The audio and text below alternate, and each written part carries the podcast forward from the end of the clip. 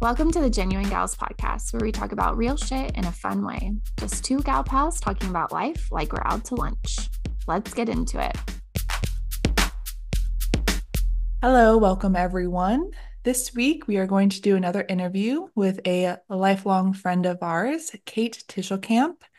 We're going to explore what it means to be a genuine gal, get some her of her perspective on life in general, and we're excited for y'all to join us. Let's get into it.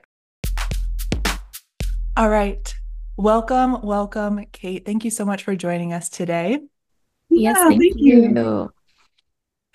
All right. So we'll go ahead and get started with a quick introduction if you want to share anything you would like about yourself, and then we can dive into our deep and meaningful conversation. Awesome. Hi, everyone. Uh, my name is Kate Tichelkamp. I am a nonprofit fundraiser by trade.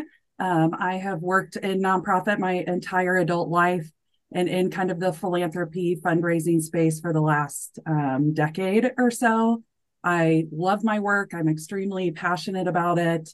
Um, it's a really core part of who I am. So you'll hear me talk a lot about it, I'm sure. Um, but that's certainly not all that I am. I mm-hmm. am a, a daughter. I'm a sister. I'm an aunt. I'm a friend.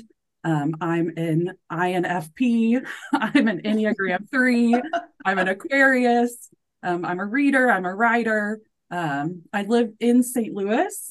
I was born and raised just about two hours west of here, um, but kind of lived all over the place in my twenties and moved back here um, just about eight years ago. So I've lived here for quite a while now. I really love the Midwest, love the city here. Um, feel really deeply invested here as well. So um, I love being a Saint Louisian. Um, what else? Gosh, that's okay. So living in Northern Arizona, that's where I met Gail.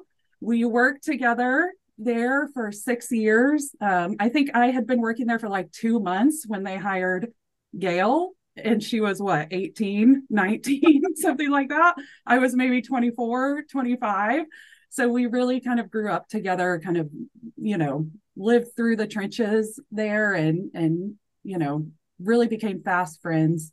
Um, I, I would say family. Like, I think we've had this really cool connection ever since then. Um, I really just feel like we're going to be friends for life. And it's been this really sweet, you know, kind of fun um, relationship over the years. And then Cammie, I think we probably met there as well. We did. Um, although Impact. really got to know each other through Gail yeah. over the years, staying in touch that way. Um, yeah. And we, Gail also lived in Saint Louis with me for a while as well. So we've got a lot of history here that uh, we can share as we go along. So that's me. So frame of reference, just so our audience kind of knows what area and stage of life you are at. What is your age? So they all kind of know. Yeah, I'm thirty-eight, just about to be thirty-nine. Perfect. Love. And are you loving this point of life? What's your, what's your take? Yeah, I am. I am. I think, you know, I, I think a lot about who I am today compared to who I was at different points in my life. Um, because I, you know, I think I always knew as you age, like, obviously you're going to gain wisdom, you're going to learn things, you're going to grow, you're going to change, you're going to become different people over your life. Uh, but I don't think I ever realized, like, now looking back, how significantly I can categorize my life into different mm. eras, right? Mm. Like, I feel like I can look at these really specific times of my life and be like, okay, that is when I lived here and did this, and I was this person. Mm. And that is when I lived here and did this, and I was this other person. Um, and even though, like, there are these very different swings as I go through life, like, mm. I feel like what I've learned as I've gotten older and older is how deeply I can be myself in every area of that. Like, how mm. much I carry who I am and my kind of genuineness, my authenticity through my life as well. So even though the circumstances can look very different, um, it's really fun to be at a place today where I feel like, no, I'm really grounded in who I am and, yeah. and what I bring to the table. And so even though my life can feel very different from era to era, I know who I am in that. And that's been a really cool process to get to. So, you know, yeah. and I'll say too, like, just the simple things of like, I'm grounded in my career. I'm like at a place where, you know, I feel like I've really hit my stride and am able to like, you know, do the work that I want to do and not have to fight so hard um, to be in a position I want to be in or to be able to do the work that I want to do. Um, you know, I'm, I'm in a healthy financial place. I'm in a state, like I own my home. Like there's all these things that feel so much more like stable and grounded, um, which feels really cool. Yeah. Okay. I'm going to keep going with a couple questions. Yeah. Um, so one, what would be like the biggest piece of advice you would give your younger self? Mm. Mm. I think it would be to do the work to ground myself in who I am much earlier. You know, mm. I think it's very, you know, it's a very natural thing to like uh, adjust yourself to the environment you're in or to try to assimilate or try to, you know, uh, temper parts of yourself to please the people around you, things like that. Um, but that always felt gross to me. And I wish mm. I had, you know, kind of listened to myself more in that and been willing to, you know, just say, who cares?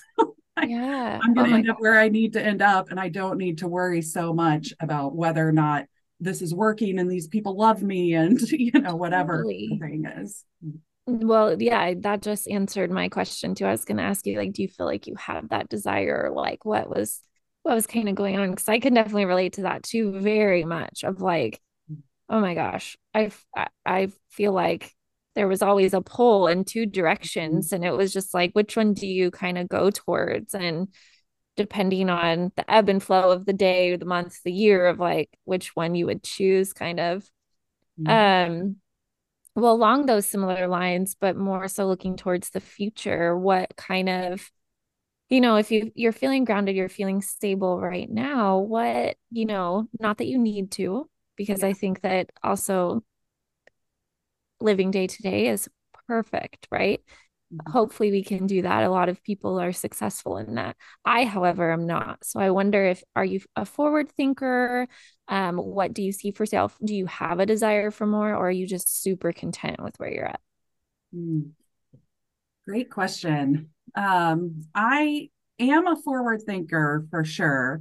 I am a pretty driven person. I, I always want to be kind of looking at like, you know, what do I do to take things to the next level? And as much as I am talking about like how beautiful it is to be really settled and to feel very, you know, content and, yeah. and grounded and where I am, I also, the other part of my personality is that I am like a hugely independent person that if I think about like, I'm going to live in Saint Louis for the rest of my life and like do this work, and th- that really stresses me out. So I kind of always have this like, well, I don't know, a year from now I could be living in Indonesia. Like, who knows? Love that. Yes. So that's very much a core part of, of who I am. And um, I, I need that freedom and kind of what I'm envisioning and thinking of for the future. I need to always like have space to just do something totally uh, out of character, because I do really like to respond to like what opportunities come up. Like I do feel like I'm a pretty intuitive person. And so when an opportunity comes to me, I feel like I've always had this like, yes, that's the right moment. This is what I'm going to go do now. Mm-hmm. And so I always want to leave space and be open to that. But again, what I'm grounded in is taking my full self with me wherever oh. I go. So have um, you always been that way, or did you like learn how to do that along the way? Mm. I think it's a mix of both. I think I have always been someone who cares deeply about authenticity um, in my relationships and yeah. in myself. Yeah. So I've, I've always felt like, okay, I know who I am and I want to be this person. But early on in my, you know, when I was younger, I definitely felt like, you know, I set that aside more in order to yeah. kind of appease the people around me, to try to play whatever game totally. um, I needed to play to be loved, to be successful, whatever that is. That's not always a bad thing. Like sometimes we do have to play the game. Yeah. Um, but, but that piece of you know, kind of valuing authenticity in my relationships and myself. That's always been a core part of who I am. And I've, I've learned much more how to do that in a way that's healthy in my relationships and for yeah. myself and all of that. Do you feel like there was a pivotal moment where you kind of realized mm, that's no longer serving me, or like that way of thinking is no, no longer for me or something like that, you know? Yeah. Yeah. There's been a couple big moments. Um, you know, I think when I left Arizona was a huge turning point for me. Um, I, you know, really felt like I was in this, I was really fighting for something there. I felt like I was fighting for community and this life that I had built for myself and this thing that I, you know, kind of thought that I wanted, um, mm. in, in my relationships and in my life in general. And so when I left there, it was a really big turning point just in life in general. Um, and so it, it did make me really look at like, okay, what am I taking with me? Like mm-hmm. I'm making some big changes in kind of what my life looks like. Yeah. And so who, who am I as I move forward? And I do feel like in a lot of ways in that moment, I really swung the other direction on a lot of things. Like one good example is, um, my like work in Arizona, like my work and my social life were totally, totally overlapped. Like oh, they were one and the same yeah. and, and completely. And so, you know, and that actually was really painful then when I left to like, yeah. feel like, oh my God, my whole life is being taken from me in some right. sense. And so, you know, when I moved to Saint Louis, I was very like, you know, I got along with my colleagues, but I was like, no, we're not friends. We're colleagues. We're not like there is all, we are separate. That is one hundred percent. I am not bringing myself to work. Like I come here to work and that is all I do.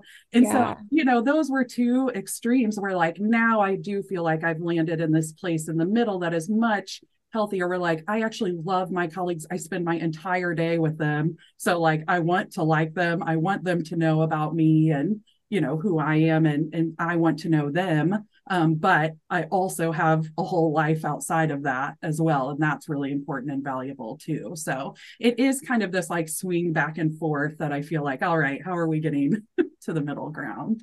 Yeah.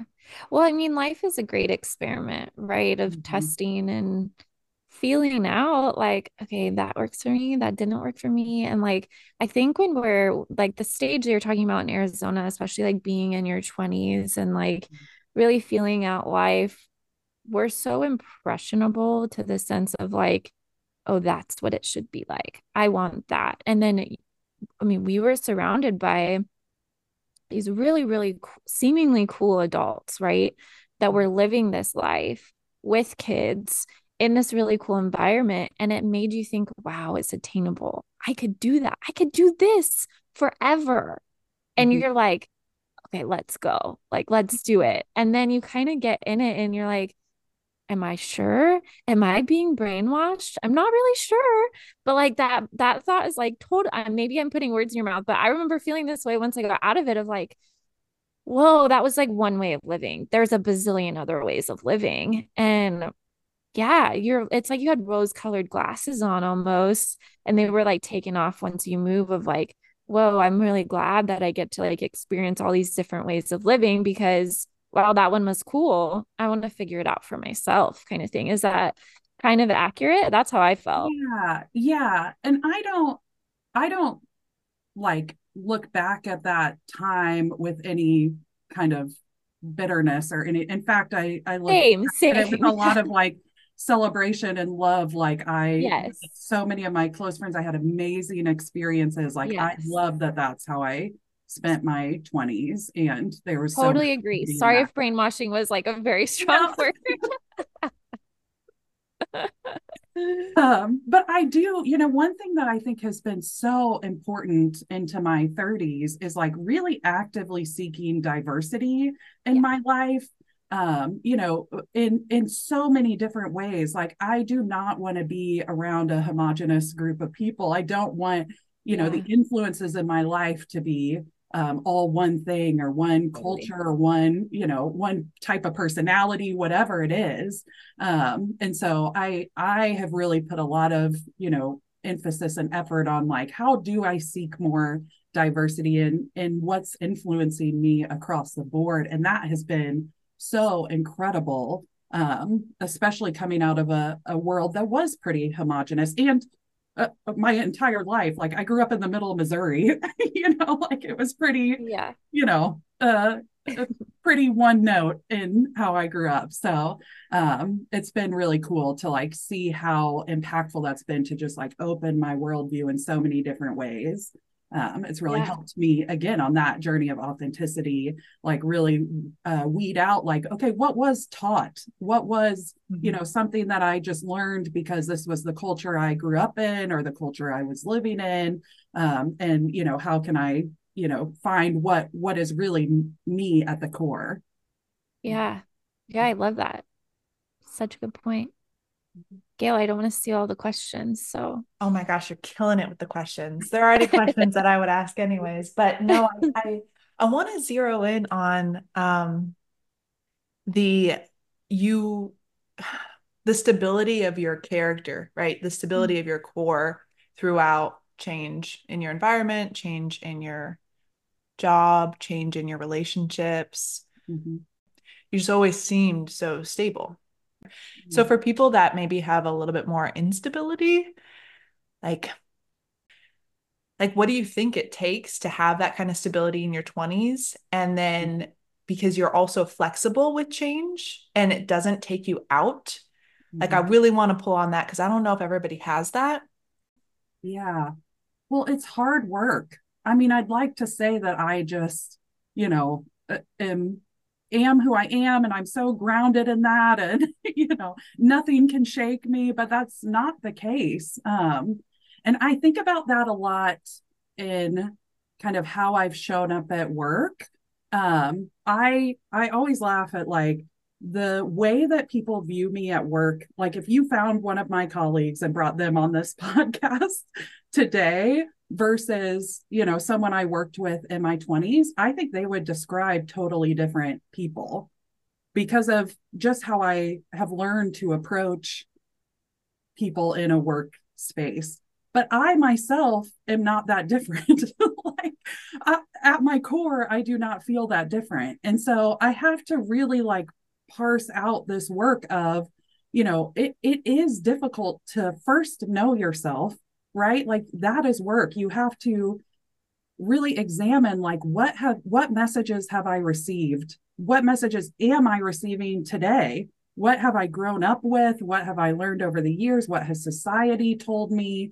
And really parse out like whether or not those things are, are real, whether or not that's influencing you and how you approach things. Um, but then you also have to be vulnerable enough once you know that person, once you know that authentic self, like you have to be vulnerable enough to bring that person into every space. Mm-hmm. And so even though I, I feel, I do feel like I've always kind of known who I am, like that is kind of an inherent piece of myself. And I've always been someone who wants to do that work, who wants to like dig into, okay, why, why am I feeling like, you know, I shouldn't speak up in this meeting when I do have an opinion, or why am I feeling like, you know, insecure right now, or whatever the thing is that I'm experiencing. I've always wanted to explore those things, but then to bring that self, that is like a whole nother challenge that can be really difficult.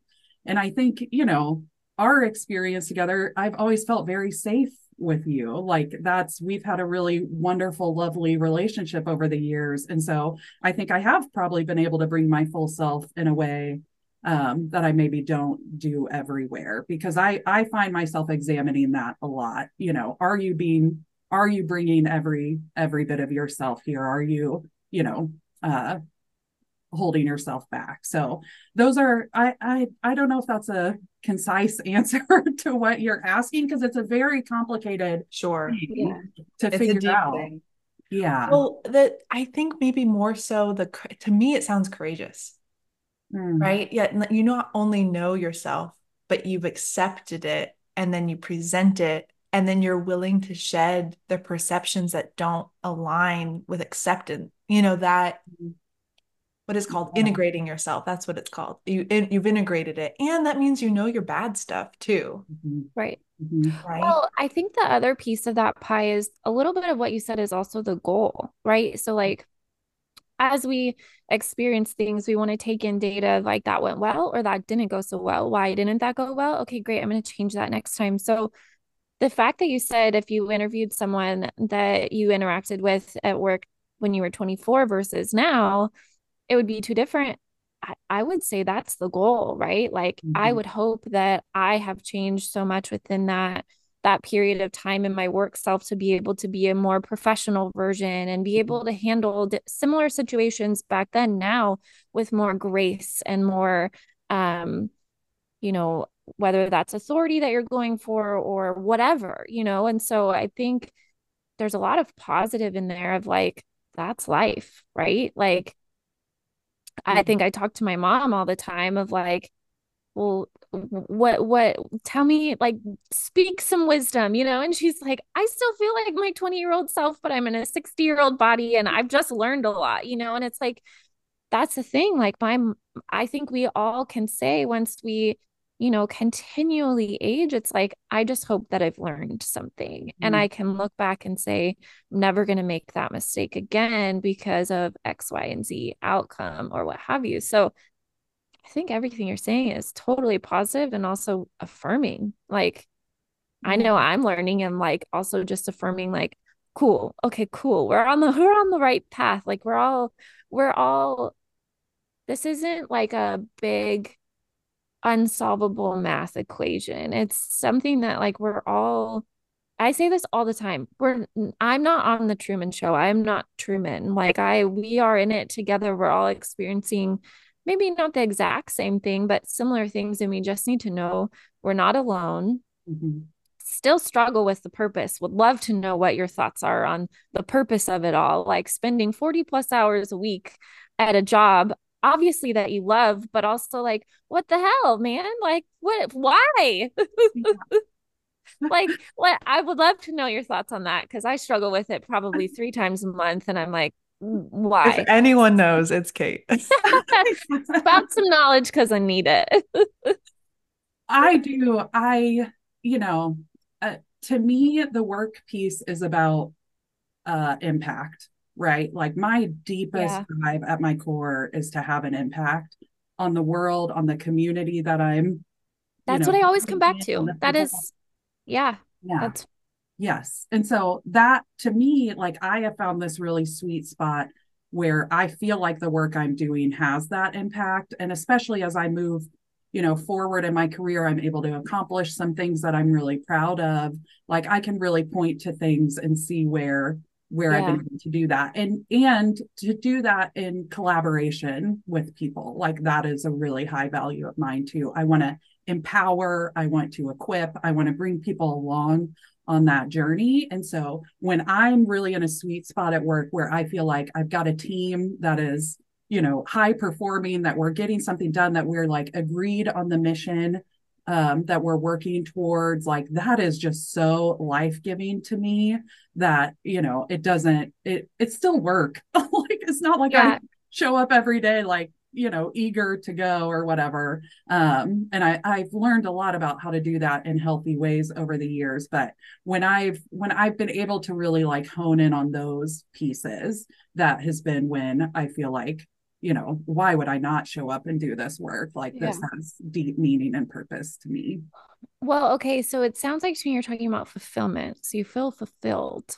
So we'll take, let's take it one step further than like, okay, impact on the world, surrounding area at large. Mm-hmm. Take it like one step further.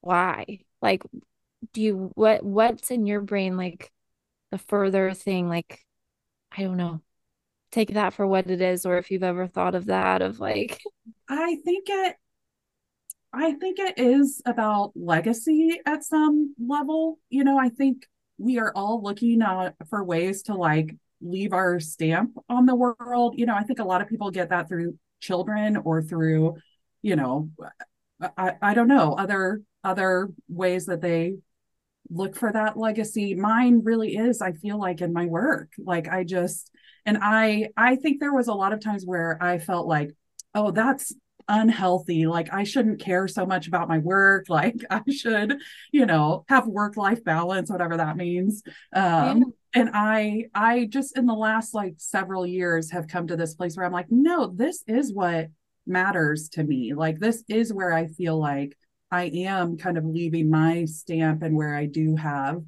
an impact. And so I can't, and I don't want to just like set that aside or minimize it because, you know, I'm, I'm not supposed to be that career driven, or I'm not yeah. supposed to, you know, uh, like focus on my work so much, um, because that's what people are telling me I should be doing. Yeah. So.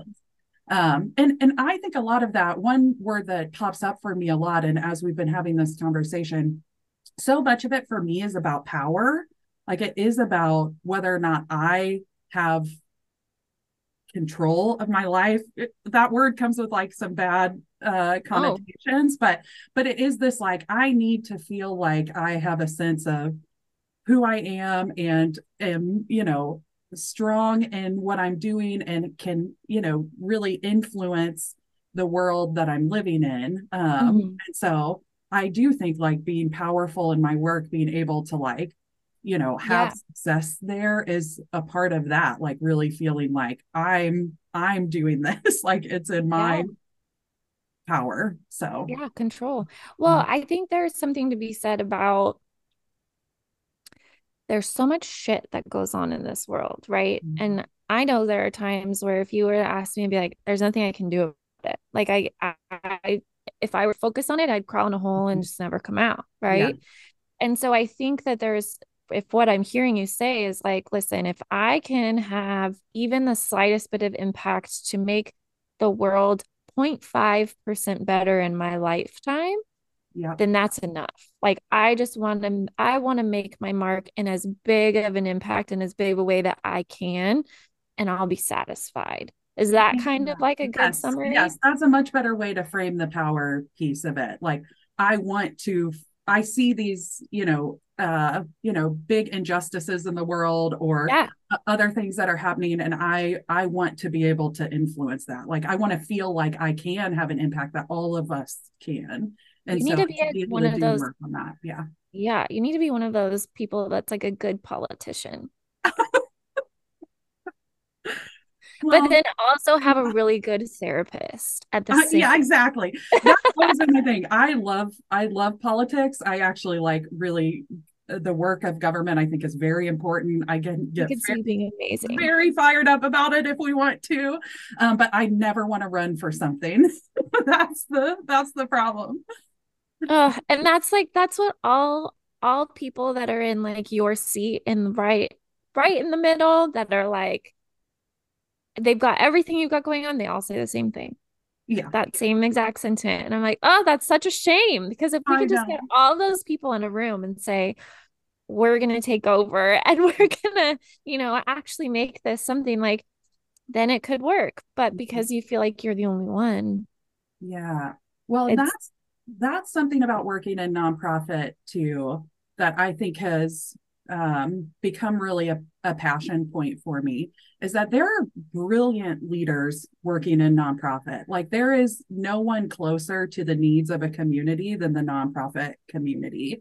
And so, like, the people that I have met and the philanthropists that support that as well, like, that is really because we have, um, you know, such, I don't know, I don't want to get too, too heated, too political on this, but because there's, you know, such division in our political life, like, oftentimes the nonprofit world is really where these needs are being met. And so there are just like brilliant leaders yeah. there who are solving serious issues. Um, and that's, you know, that's really motivating to me. So I feel like I get a lot of that in the work that I'm doing, and not even just in the work that I'm doing, but in the community that I'm part of mm-hmm. in the nonprofit world. See, that impact, that makes sense to me. And that's always made sense to me, by the way, not that this is all about me, but I want to like frame up why I ask these questions is yeah. because that was, I've had this struggle of a question since I was very young. very, very young. And like, I always thought nonprofit work would solve all my problems mm-hmm. of like, that makes so much sense. I'm going to pour all of my time, effort, and energy into helping people. I did that. I went into it. And then I was like, shit, there's no money here. Uh, yeah. And then, you know, my selfish self kicked in and was like, well, I can make an impact. And like, my reasoning was, well, I can impact the people around me by the people I work with in corporate America. And like, I can be that kind light that's in corporate America where I still have a soul. Yes. And then I did it and I lost my soul a little bit. And so it just, you know, it's like this process. And I'm like, you know, not that you, not every soul in corporate America is lost, but I do think that it wears on you. Mm-hmm. And so I love the nonprofit space for the impact that it can make, but I also think it's just this sometimes, um, not thankless, but more so in the sense of like, not all the times, and now this isn't true of every single nonprofit, but they don't always treat their people very well. And their retention is definitely lower because of the amount that they pay. Yeah. Well, they're um, not fortunate. Yeah. They're not resourced the way that they need to be to make the right. impact that we ask of them.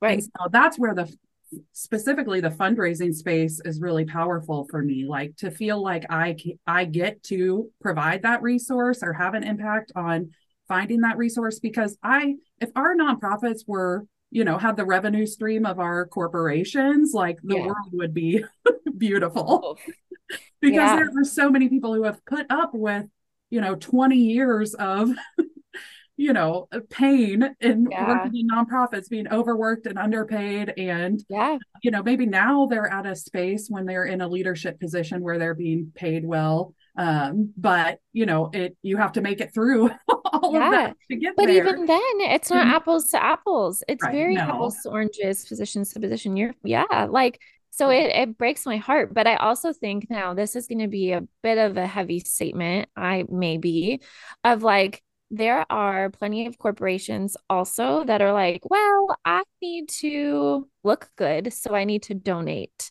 Yeah. And like, I think that there's a way to everyone to kind of partner together to be able to like make it some like seamlessly work. Truthfully, like what I find in the philanthropic space, whether this is for corporations or for, you know, wealthy individuals, for foundations, like everyone has an impact that they're trying to make. True. Right? Like they have something that they're trying to accomplish. With a corporation, right. a lot of times it is tied to what they're producing or what they do in the community or in the world.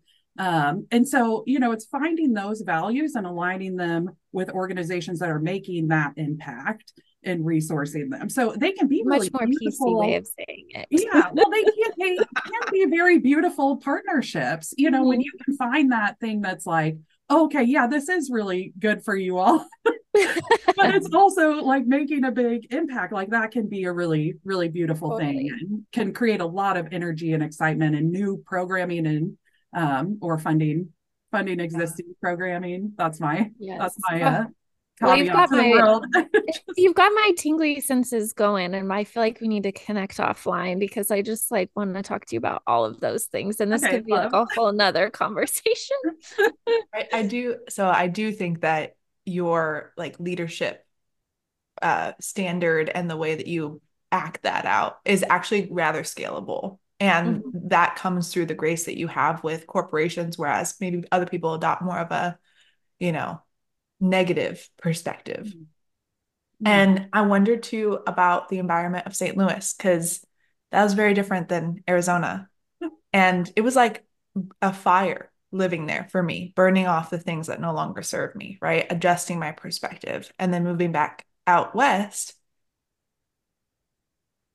At any time I, I interacted with someone who had a very limited perspective that was kind of tinged with bitterness and resentment and, oh, I know how to fix the world kind of ideology. I was like, in my head, they should go live in Saint Louis because there's something that some of the nonprofits there, there's a lot of nonprofits, so I'm not going to speak for all of them, but I worked for a couple too, and you worked for several. Mm-hmm. And there was something, some kind of perspective there of, we work across the aisle. We're not going to demonize the people, the Republicans and the Democrats or whatever, right? Oh, yeah. We're not going to demonize corporations because they're capitalists, right? Like there's some sort of grace. And I see that play out too in the way that you lead people, mm. right? Like here's a different, here's a different and encouraging way to grow our team and yeah. reinforce ourselves, right? So there's that granular piece to you and, and the people that you lead, but then like also the bigger piece to the, the relationships and uh, stakeholders that you have to maintain relationships with. Can you talk about all of that? yeah. Yeah. Well, I think that's really insightful about Saint Louis as a community, um, because it, you're kind of forced to uh, welcome all perspectives in a lot of ways. Like there, this is like, you know, uh, a very liberal okay. city in the middle of a very conservative state, yeah. and those things overlap very closely. You're not going to like walk about your life without meeting people with different perspectives. And you, so in order to do anything, you have to be able to navigate those different spaces. So I do think that that's, you know, something that is kind of a community value here, and being able to, to, well, or maybe even people don't really love it, but you have to do it. Like it just is what it is. Um, and I, I do, I appreciate you saying that about uh, my leadership. Like, I, I think that that's something that I really value. Like I do want people to bring themselves, and that comes directly from not feeling like I had the grace or the space to do that early in my career. And so, you know, I learned a lot about leadership very early on in how I would want to approach that. I do think I'm a pretty like, you know, open person in general anyway, and, and, and want and allow people to be who they are. I'm, I want to do that.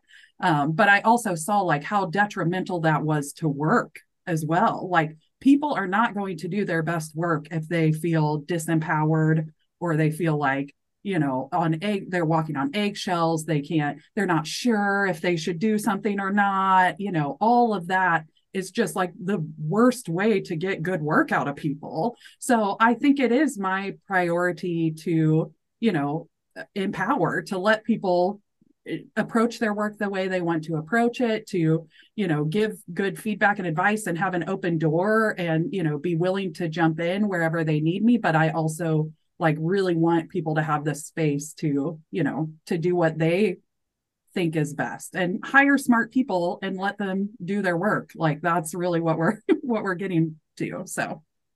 Yeah. Well, how yeah. do you feel about mistakes? When mm. people make mistakes, what yeah. are your... Can I piggyback on that? How do you tell the truth tactfully? Like yeah. how are you honest with people when you give them feedback, and in regards specifically to when they make mistakes? Yeah. Well, I, I think that's backed by the relationship that you have with the person.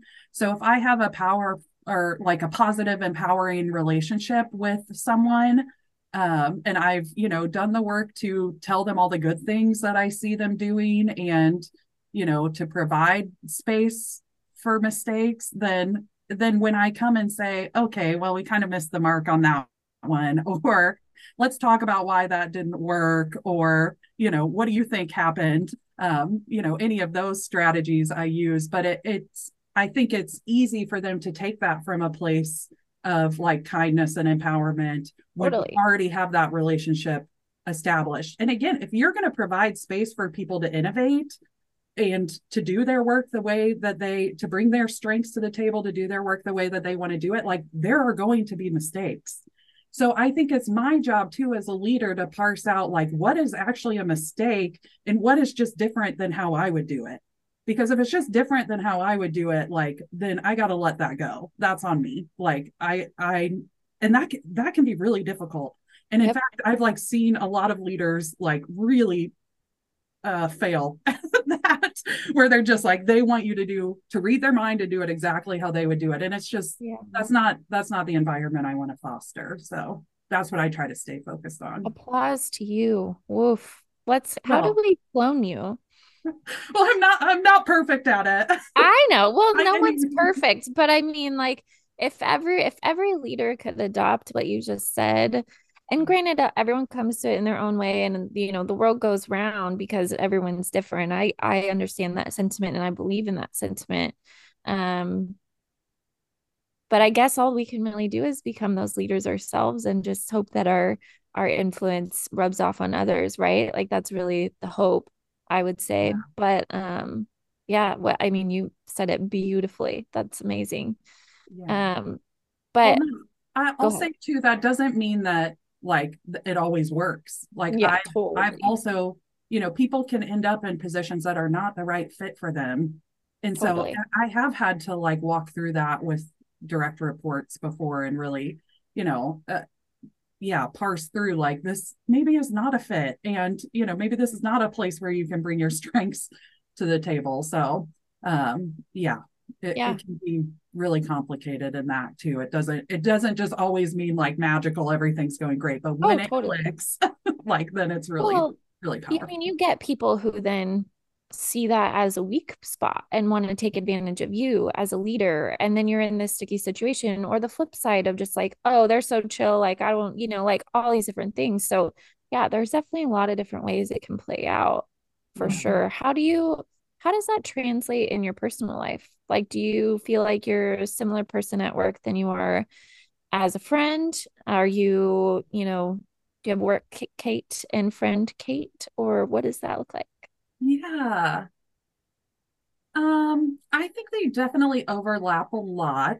Like, I think the same way that I want to like empower people at work, I, I want to empower my friends. Like I, nothing makes me happier than when I like, you know, see one of my friends really like taking on something or, um, accomplishing something, you know, taking a step that they uh, want to take, taking a risk, whatever that might be. Um, I do get really, I think, I think I'm the friend who like, you know, will egg you yeah. on to do that and help you process through it and be there with you. Yeah. Um, but, but there's also a lot of difference too. Like I, I am very aware, and this is, this is something I've had to parse out. Um, I'm very aware that like, I can be pretty in your face. Like, you know, I can be pretty like, okay, okay, let's do this. And I, I'm going to drive towards whatever, like what, you know, I can bring my own stuff to that. And so, you know, I have, I have a lot of friends who are much more, you know, they want to sit back, they want to think about things. They want to like, you know, they value kind of the stability and the lack of risk and things more yeah. than I do. And so I have to really like parse out when to be myself and really like push in a way that I would, um, and when to just like sit back and let that, let that play out the way it is. So, um, I, yeah, I think, I think that's always a part of that, like, uh, formula, right. Is like, wh- what is, wh- when is it more loving to hold myself back a little bit in this interaction? Yeah. Well, and reading a room, right. Or just like being intuitive enough to know that like, okay, I can sense that they're not really ready to talk about that. Mm-hmm. I'll ask a general question, if you will. And if they give me enough to go on, then we'll keep going. And if they're like one word answer, then okay, well, we'll leave it at that. And yeah. I'll ask about it when I see them next, you know, kind of thing. Yeah. Yeah. Yeah. yeah. Cool. Gail, any threads there you want to pull up? So many.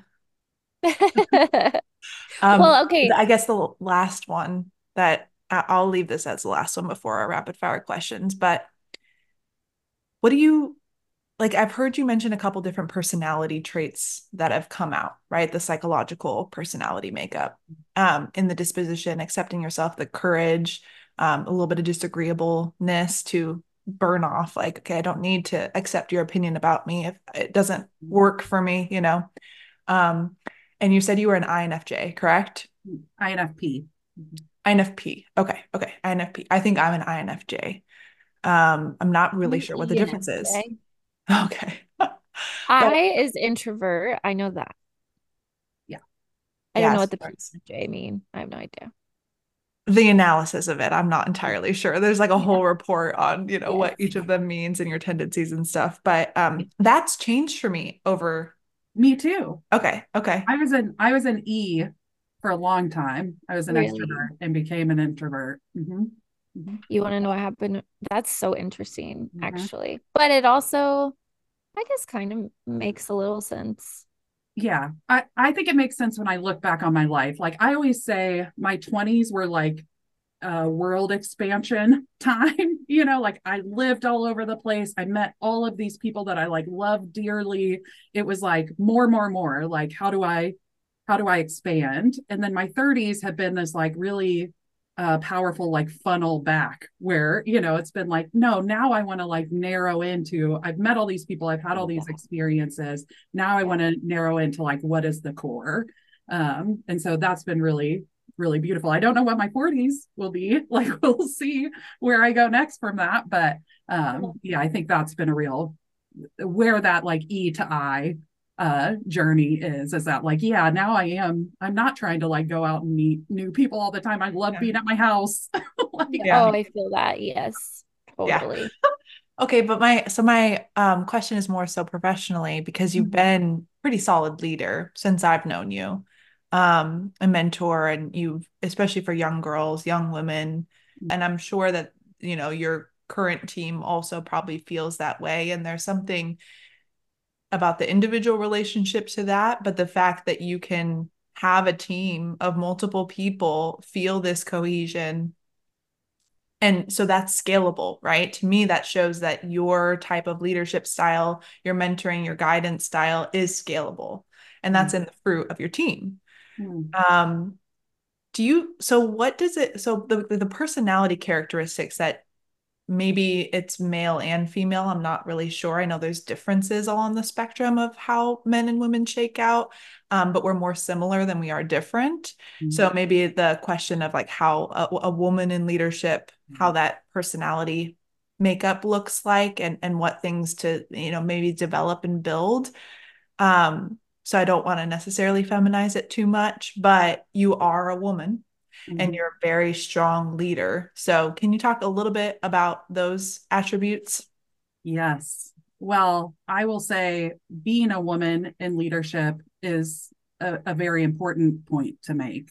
Like it has been really difficult over the years in a lot of ways. Like early on in my career, like I had a, dir- a direct supervisor, like tell me to not talk so much in meetings that it was, you know, off-putting to share my opinion so much and things like that. So I have really been navigating for my entire career, like, how do I show up as the strong leader that I am? I, I know that, like, and I'm confident in that. And I, and it's life-giving to me. Like, it's such a core part of who I am to empower the people around me that like, I can't show up without that, or it's just miserable for me. And so I want to lean into that. I want to be good at it, but it has not always been welcome. Like there has been a lot of times where I, I've had to really sit back and, you know, parse out what do people want to hear and when is it okay to do that? And I think that is really integral, integrally tied to being a woman in that space. Um, I don't think there's really any way to avoid that because it, it, it is just opposite of what, you know, people kind of expect or want um, from a woman in the workplace. So, so that has been really difficult to navigate. I do think, you know, I've, I've used that um, to drive me, and especially in kind of the organizations that I've worked for. Um, the last like ten years, I've really been focused on organizations that serve women and girls. And so being able to like, you know, say, okay, well, this has been something that's been like really painful and hard to navigate. And so how do I use that to, you know, better my community, to empower the girls that are coming behind me? Like, I do think that that's really part of what drives that passion for me, is feeling like I have had to um, hold back my own voice a lot over the years. Um, and so, and, and again, part, an, another piece of that is age, right? Like the older I get, the more people are kind of willing to listen to me and let me lead. When I was twenty-five, and trying to like show up in a leadership team meeting and give my opinion, that's when I got feedback to like pipe down, you know? Um, so yeah, I think those are, those are all really tied together. I'm not sure I answered your question there. You did. There was a lot of layers. I think the the thing I was thinking more along the lines of is like the disagreeable, like the personality characteristics. Mm. So you definitely answered the question about like women in leadership, which yeah. is, I think, the more important answer. But like also for someone who's really agreeable, yeah. you know, like what, how do you, you know, like, I don't know. What, what do you think the, the actual like internal psychological makeup is and takes? Yeah, it takes bravery. It really does. That's what people don't understand is that, you know, you see a strong woman and I think everyone just thinks like, oh, they're just strong. Like this is no problem. They, they love to speak their mind. And every like powerful, strong woman that I know is like, okay, internally doing this whole like, all right, okay, I'm going to say the thing. Okay, and I know people aren't going to like this, but I feel like I have to say it. Like there's this internal yeah. drive to do yeah. it. So it does, you know, I, I think it does take that, that internal willingness to take a risk and willingness to be brave. Um, and I also think it's okay not to do that. Like, mm-hmm. I think there are times and spaces where you don't have the safety to be able to do those things. And so you can't, and that's okay. Like that does not make you less powerful.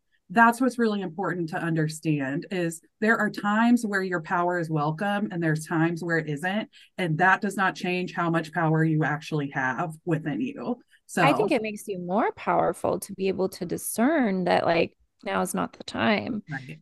Really.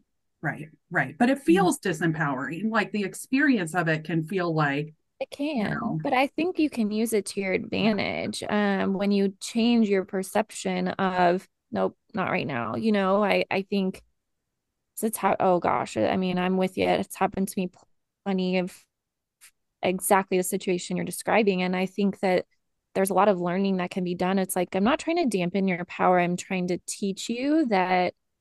And honestly, it's a lesson I wish a lot of people understood is like, let's backtrack. What's the goal of this meeting? What is the outcome that we're hoping for? Okay, now track what should happen in the middle to be able to accomplish that goal.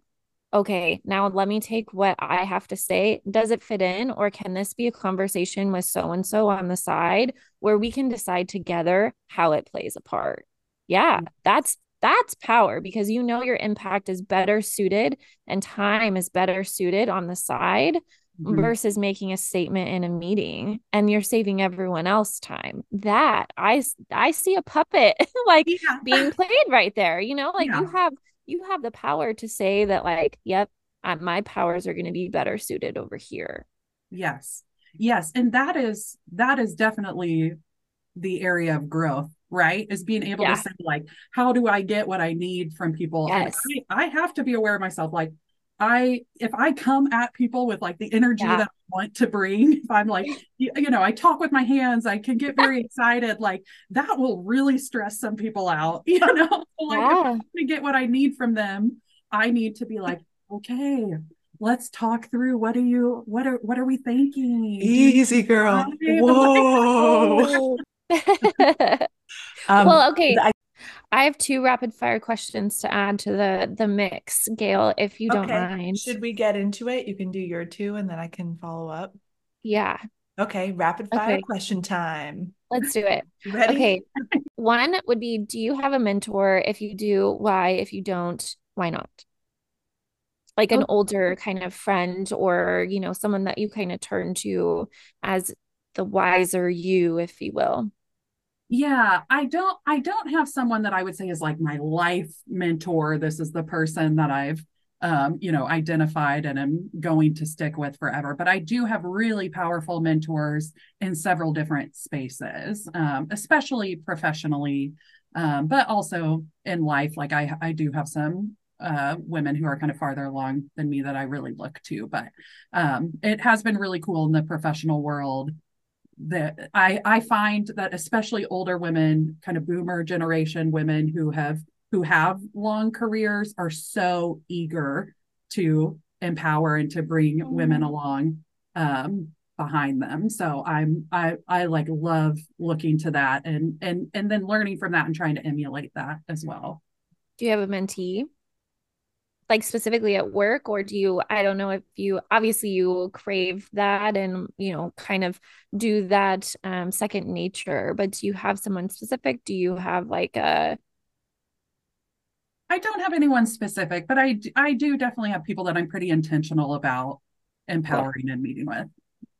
Okay. So that was, those were STEM questions. So then uh-huh. my second one would be, if you had your own nonprofit, what would be the cause or oh, gosh. multiple that you would have? I feel like you have multiple, but maybe I'm wrong. Yeah. Well, the things I'm most passionate about are, are empowering women and girls, mm-hmm. certainly top of the list. Um, and that can look a lot of different ways, both, you know, in crisis. I've worked with organizations that serve women later in life in crisis. And then I've worked with organizations that really um, serve girls and try to empower them early in their mm-hmm. lives as well. Uh, and I think both of those are extremely important. Um, and then I'm actually starting a new job uh, that Ooh. I didn't even tell you all about that is more of an arts focus organization. Ooh. So um, I, I really think like all of those things come together in the same space of just like developing healthy communities and allowing people to like show up and live in powerful ways in their community. So that's Amazing. not a, that's not a mission statement for a nonprofit, but, no, but I the think arts, what is, wow. I need to know more. I, I know. know. We're going to have either. to like yeah. stop the recording yeah. and talk yeah. more. Yeah. Wow. So cool. Okay. Any follow-up questions, Kimmy? Nope. You got it. Okay. Who do you admire? Oh, okay. Um, I, I'm going to choose my, well, okay. A famous person or a person Doesn't I know. Matter. Doesn't matter. Okay. Just then the I'm, characteristics, it, the why matters. Yeah, yeah, yeah. Okay. I'm going to choose uh, Ruth Bader Ginsburg. And the why is that obviously she's a very powerful woman. She's, um, you know, did incredible things for her lifetime and really moved the needle on a lot of things that have a huge impact on people. But what I am always really struck by and try to learn from, from her is her like presentation. You know, she's like kind of di- was like kind of diminutive yeah. in stature, not a super like loud or, you know, big personality, but she was so dogged in knowing what she knew was right and working towards that incrementally. And she was not going to be like swayed in that. Like, I felt like she had a lot of power, even if she, you know, wasn't someone you would necessarily think of in stature and in, you know, personality or whatever as a powerful person. Does that make sense? Yeah. Mm-hmm. Like her Absolutely. presence. Her yeah. presence was oriented and strong and yeah. Mm-hmm. What is your favorite book? Okay. so uh, I love to read. I'm a reader, um, but I'll pick my childhood favorite, which was Up a Road Slowly by Irene Hunt. And fun, fun little fact about that book is that I read it first when I was in grade school. I checked it out from my like grade school library. And this was pre-Amazon back in the day. So I, you couldn't find it anywhere. It was out of print. We went to like Walden Books in the mall to ask them if they had it. And of course they didn't. And so every single year when I was in grade school, I would go uh, in the first library visit of the year and check it out. And then I would keep it all year. And then they would tell me at the end of the year that I would not be able to move on to the next grade if I didn't return Up a Road Slowly. Oh. So I would return it for the summer and then check it back out again when I started the next year. So when I graduated, my grade school librarian gave me a copy and mm-hmm. I still have it. I still read it. It's like a comfort blanket. What's it about? I need to know. Okay. It's about um, a young girl. She's, I think she's like ten at the start of the book, and she gets sent to live with her aunt out in the country. She and her brother do. And Um, her mom has passed away. And so they they go live with this like school marm of an aunt who runs like a one room schoolhouse, and it's about kind of her childhood. It goes until she's like seventeen or eighteen. Mm-hmm. Okay. Okay. What do you admire most about yourself? Oh,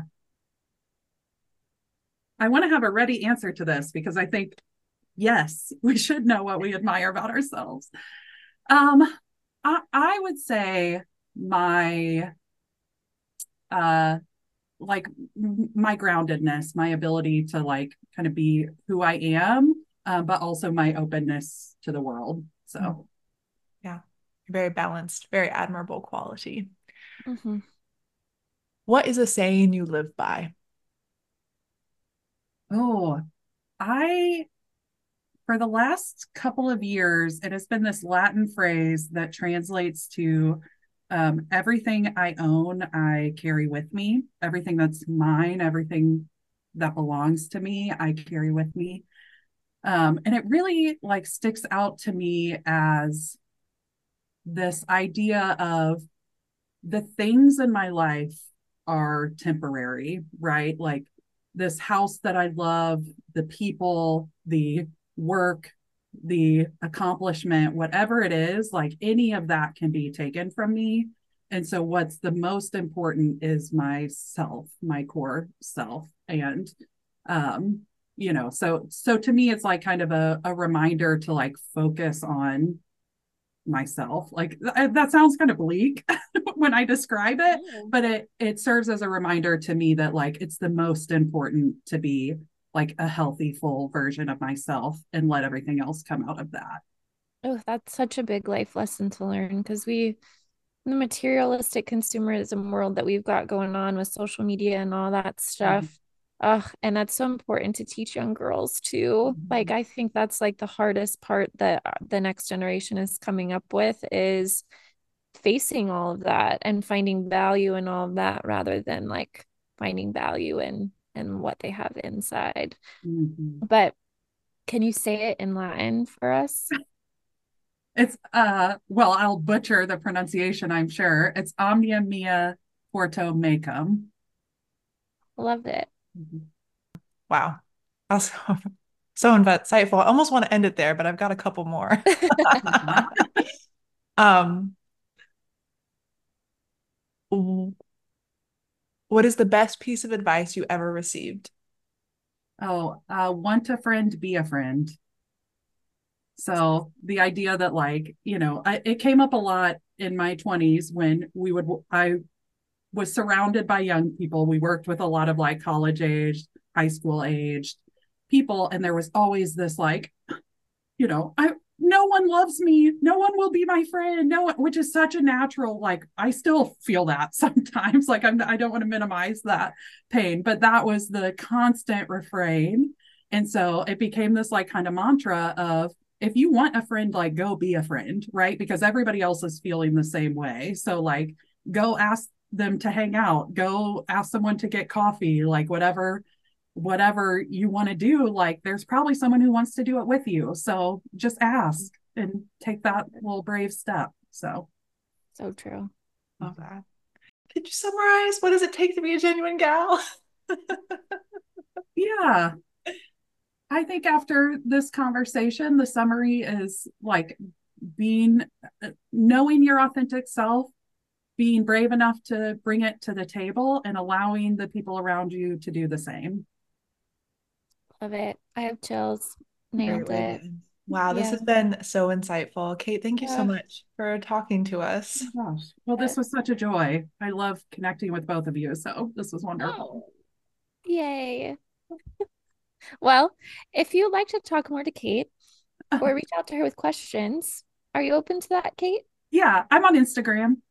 Okay. There you go.